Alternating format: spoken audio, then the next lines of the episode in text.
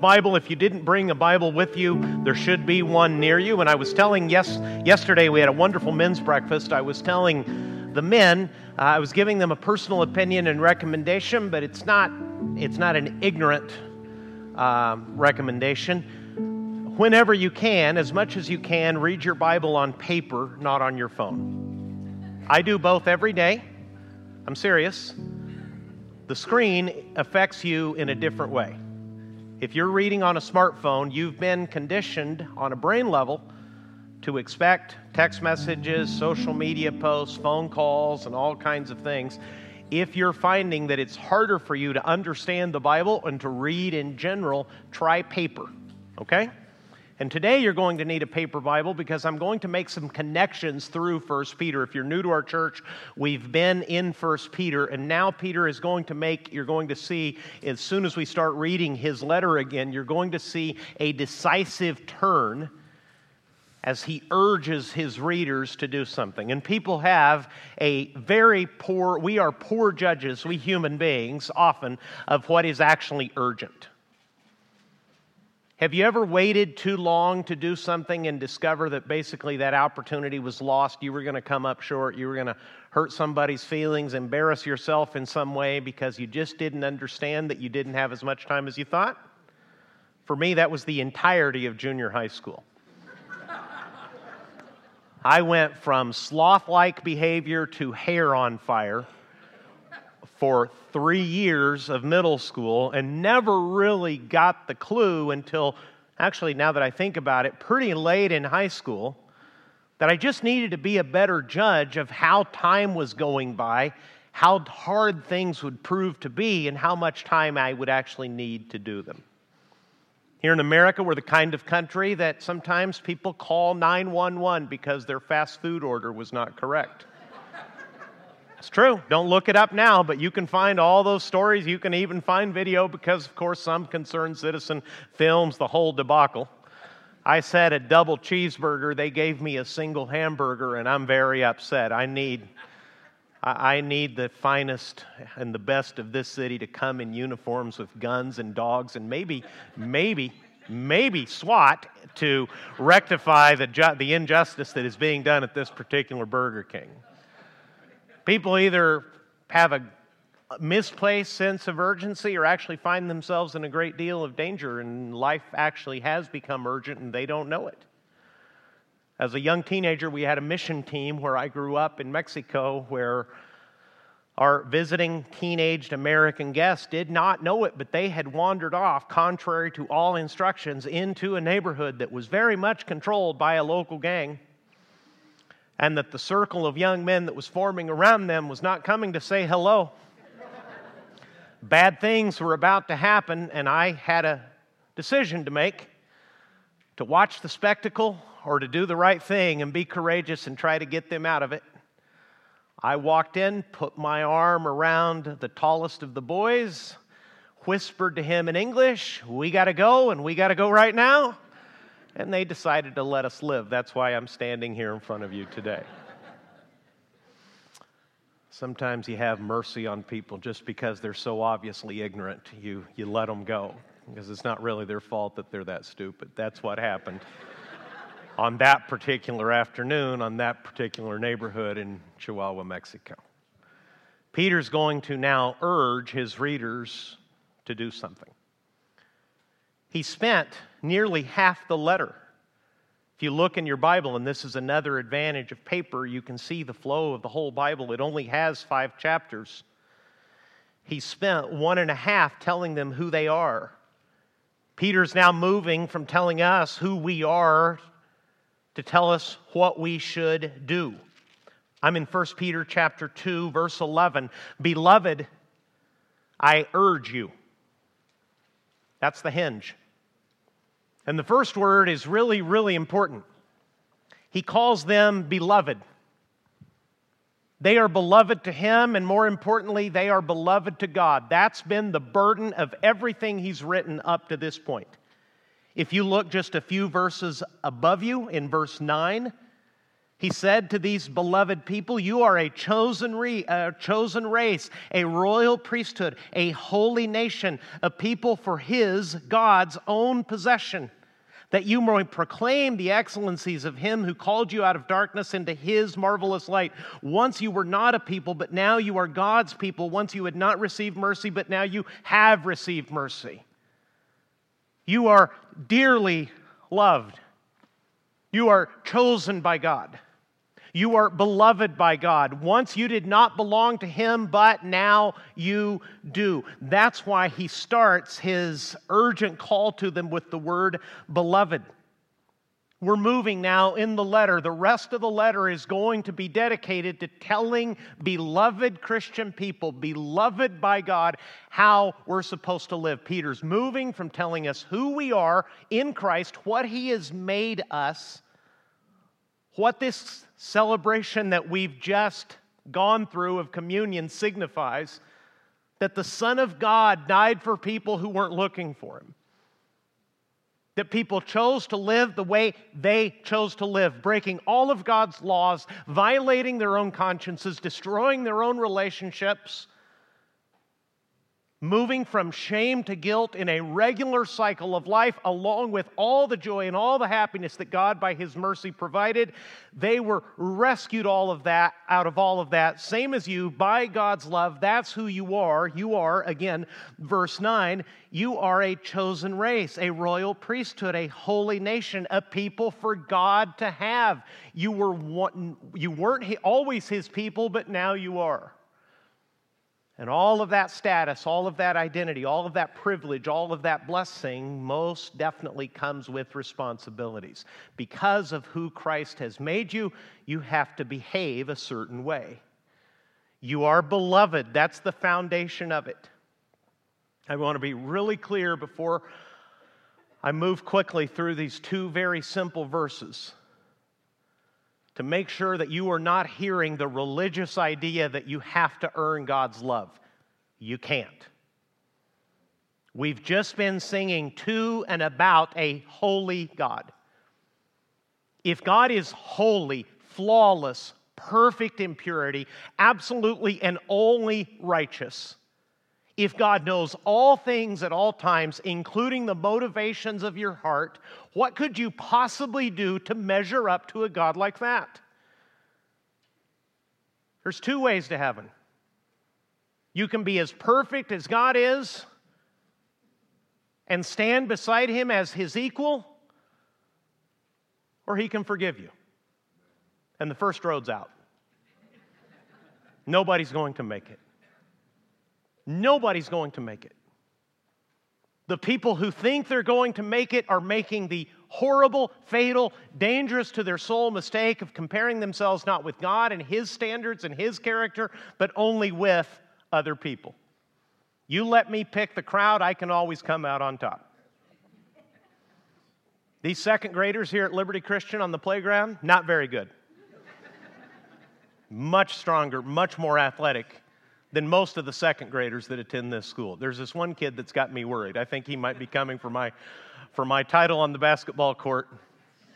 You let me pick the level of competition, same as you, you can always comfort yourself that you're doing pretty well. Peter is telling people, You are beloved. You are, have been scattered by persecution. You are possibly actually have been displaced by your faith and love for Jesus in the first century. I have good news for you God loves you. You are beloved. But, beloved, I urge you. I have a mission for you. I have a call to action for you. Beloved, I urge you Here's two words we seldom use I urge you, as sojourners and exiles, to abstain from the passions of the flesh which wage war against your soul. Let's read the Bible with understanding. What in the world is a sojourner? A sojourner is what I was in Mexico a temporary resident. I tell people, and it confuses them, that I, I feel brown on the inside a lot. Because I was so young when we went to, my parents went to Mexico as missionaries. I don't remember not knowing Spanish. I can flip a switch culturally and just see the world from a whole other angle, speak a whole other language. I don't remember learning Spanish. It's as native to me as English is. In fact, I was the weird kid who named Bruce Garner looking like this. Imagine how confusing I was to my classmates when I moved back to the United States in second grade. I excitedly told them, Look, guys, baloney. Oscar Mayer was a very big deal to me because we didn't have it in Mexico. And I would race from table to table showing them what my mom had packed. And they said, Yeah, you know, good. We're super happy for you, bud. Uh, I sat alone uh, often there in the beginning of my second grade year until they had an understanding of who I was and where I'd come from, why I acted the way I did, why I was so enormously grateful and excited for things they took for granted their whole lives. Peter is saying to these gen- mostly Gentile Christians, You are beloved by God, and I'm going to urge you as temporary residents and exiles, people who are not living in your true home. Beloved, I urge you as sojourners and exiles, too, this is not a very popular verse coming up, to abstain from the passions of the flesh which wage war against your soul. What I'm going to teach you now has always been in the Bible, but it's underread, undertaught, underbelieved, and discounted because we live in a strange time where we have believed a contemporary half truth, which is this that we want to be known what we're for and not what we're against. Have you heard that? I've heard that. I believe that. I resonate deeply with it because not my parents, but my culture coming into Bible college was profoundly legalistic and angry about almost everything, and primarily took a Christian stance of what it was against. We're against this, we're against that, we're against them. And what was positive, what we loved, what we enjoyed, that was hardly ever mentioned. The whole life, the whole culture was built on a stance of against. Is this familiar to some of you? Now, the overcorrection is we only want to be known by what we're for. And the biblical truth is godliness is defined by both. You can't be godly. You can't be like Jesus unless you're very clear what you're against and what you're for. You can't truly be a good person unless you have some hard boundaries of what you're against. If you're indifferent to lying, you're not like Christ. If abuse and injustice makes you shrug, you're not like your Lord and Savior. If you don't hate sin and what it does to people, you're not like Jesus. He was always for the right things and always against the right things. And now Peter is calling his readers to imitate him. Beloved, I urge you, as sojourners and exiles, to abstain from, what's it say? The passions of the flesh, my translation say, which wage war against your soul. What are we supposed to do?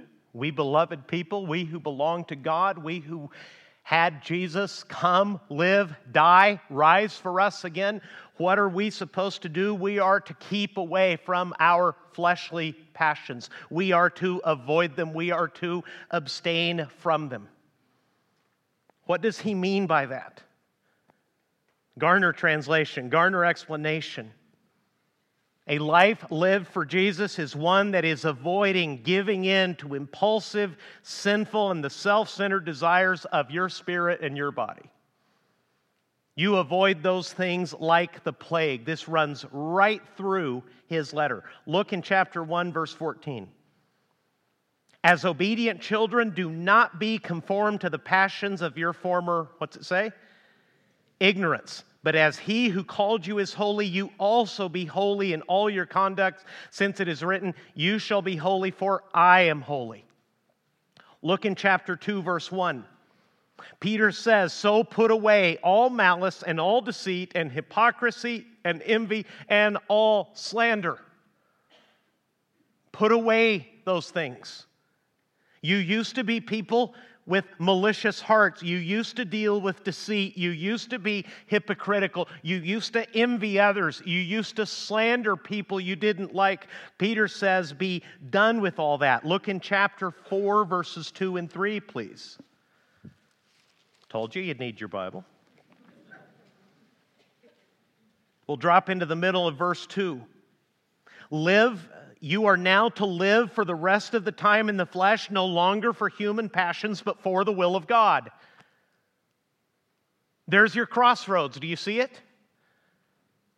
Peter says you have the physical human capacity to keep on living as you once did. You can keep indulging yourself. You can engage in the sins of the body and the sins of the spirit. In other words, malice, envy, hypocrisy. There's nothing outward that is visible to say that is an envious person. That person's a gossip and a slanderer. They always think the worst of other people and spread stories. Christians do this through prayer requests. We really need to pray for Bill. I'm very concerned. Why? What's going on with Bill? Well, I saw him in the parking lot and he was speaking rather harshly to his wife. And you know, poor sweet thing, she's so patient with him. I'm concerned he might be drinking again.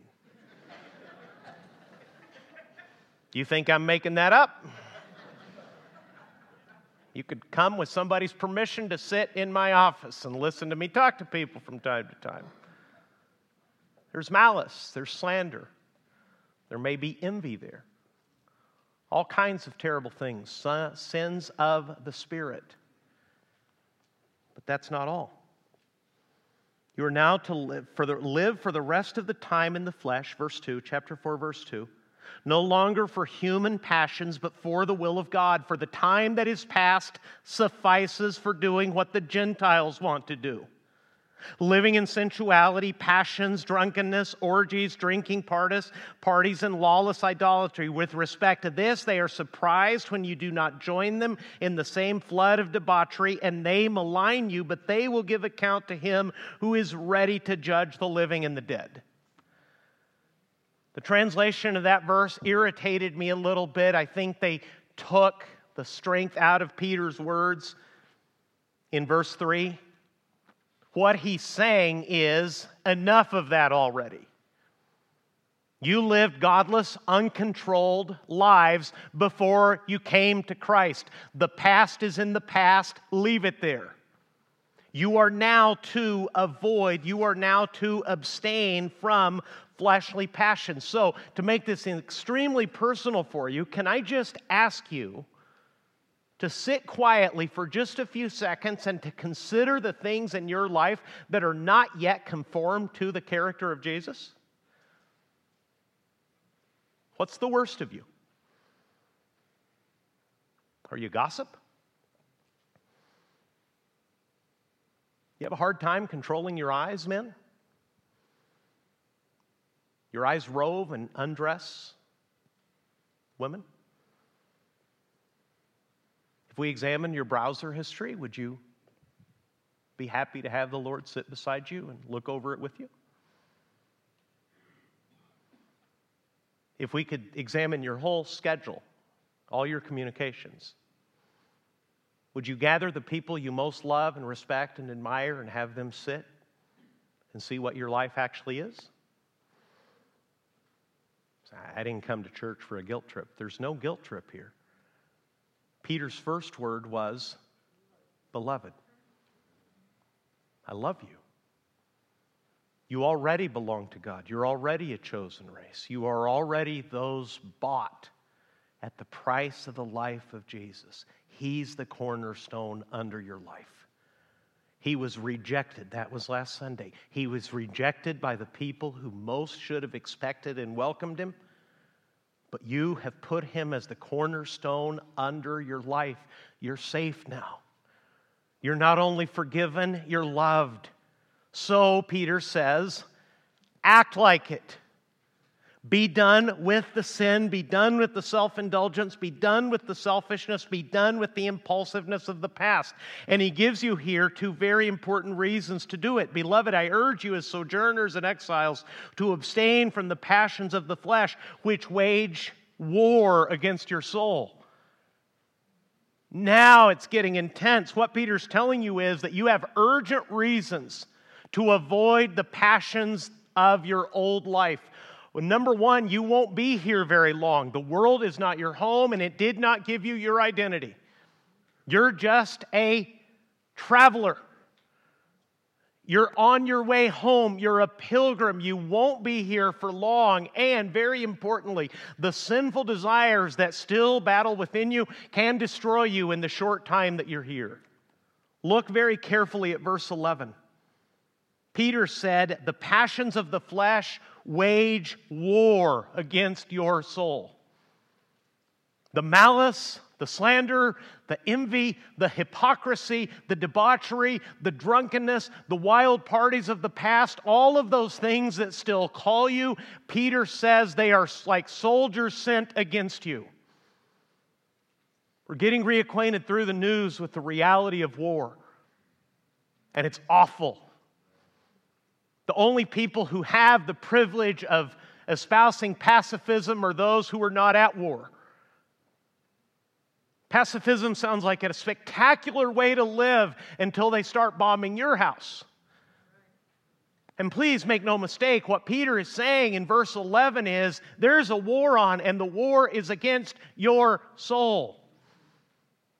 The world, the flesh, the devil, the desires of your eyes, the desires of the flesh, the brokenness of this world system it's all set against you. It's coming for you. It will not relent and it will not stop until Jesus conquers it altogether. And if you've been living like you're in peacetime, guess what? You're already losing. The most dangerous enemy is the one that you don't know is stalking you.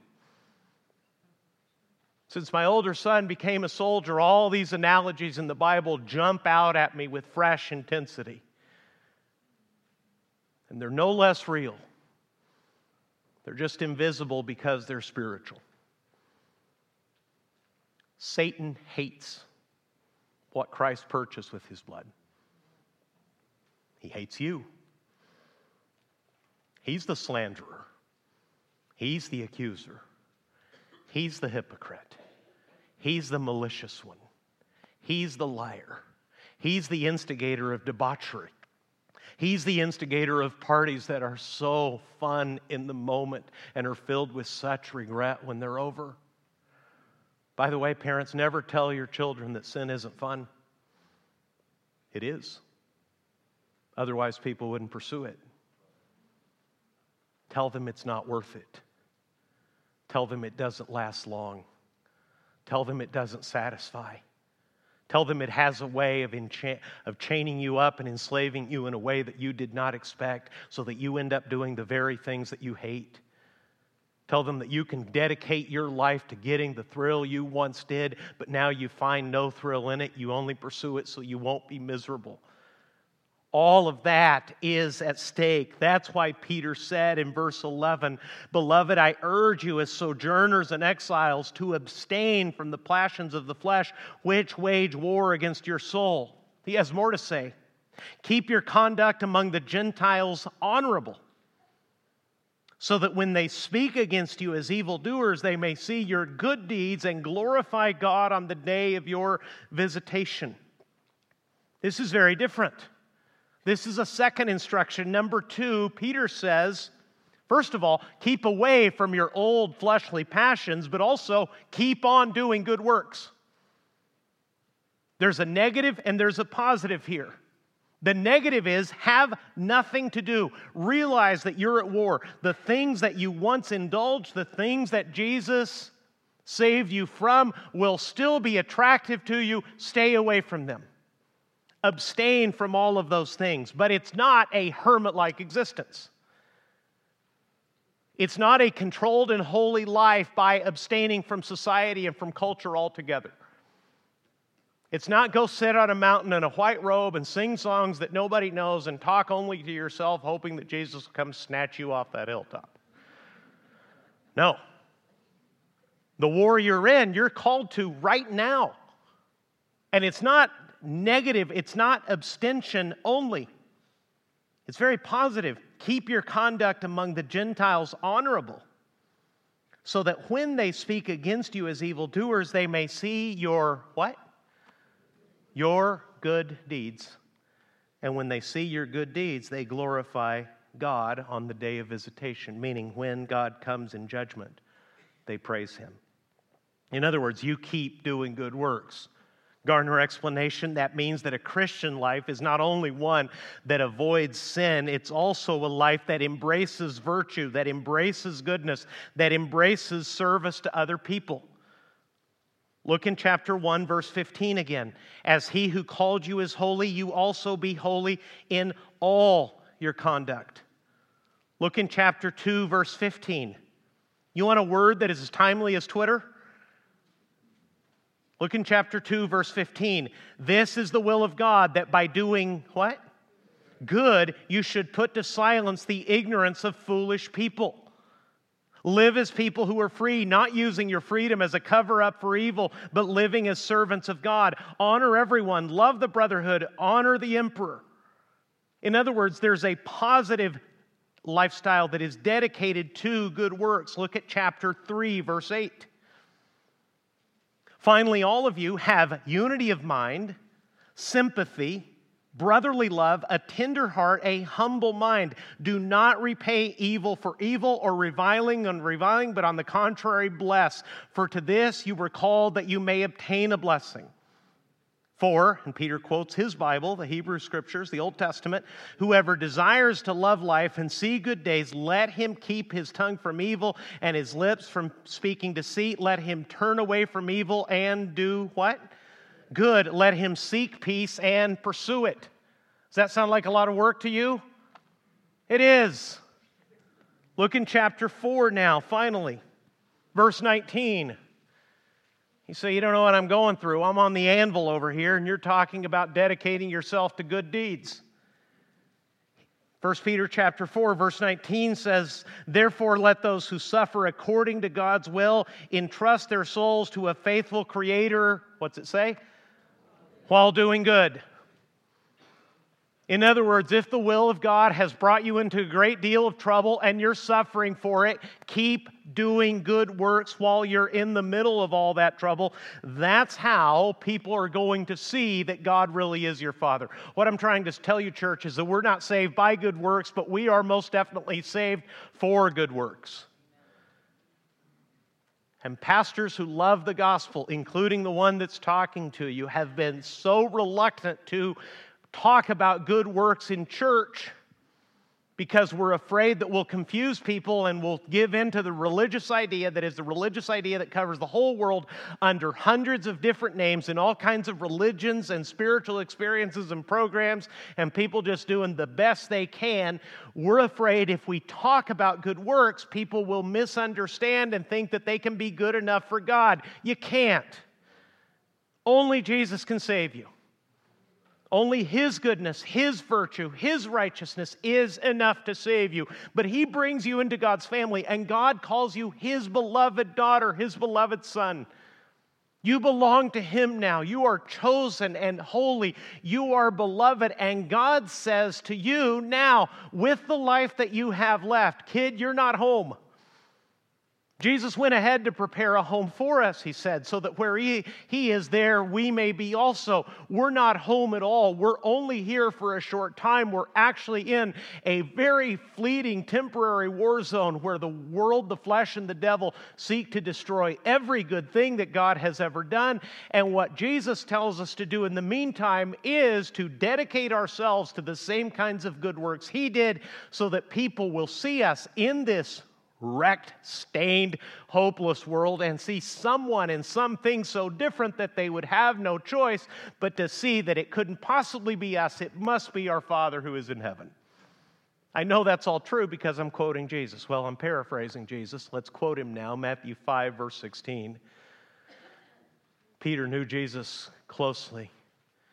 He was one of his closest, intimate circle of three disciples all that Peter's doing is paraphrasing and repeating what Jesus told him. This is what Jesus told us to do. Read this with me, please. Jesus said, In the same way, let your light shine before others, so that they may see your good works and give glory to your Father who is in heaven. If you want the glory for yourself, you're way off. But if you've given up on doing good works, you're way off too. The purpose of our good works is for other people to glorify God. What kind of people are we supposed to be? Those who pull back from sin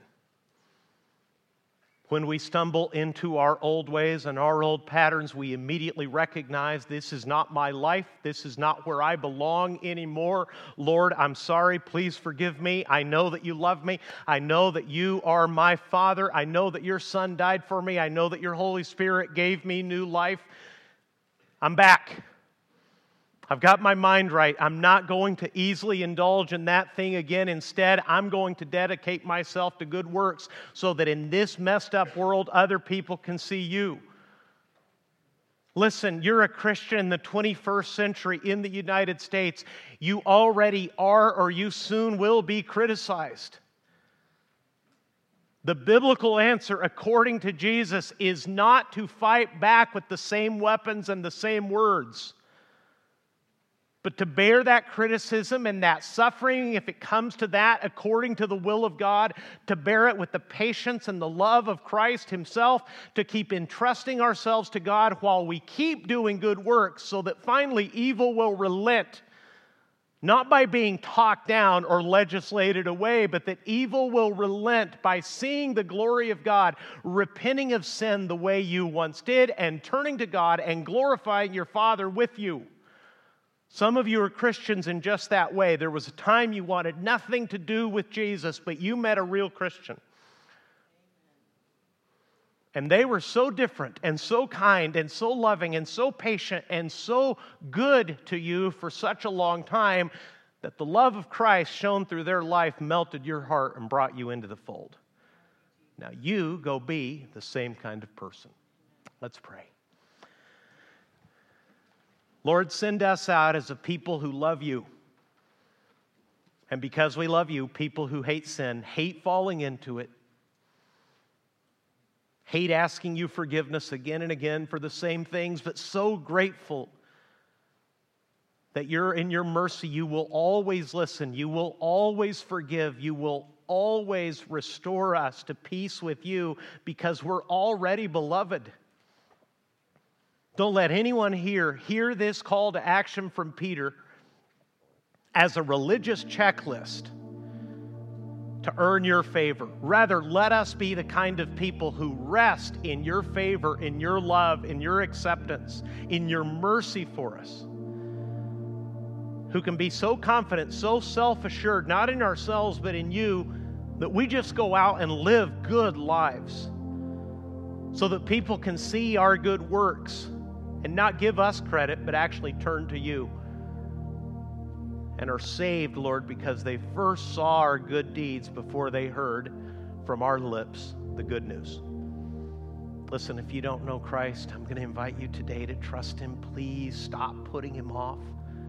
Take a moment to pray and ask Jesus to forgive your sins. Tell Him you're sorry. Tell Him you give up. Tell him you're turning yourself in. You're going to start following him.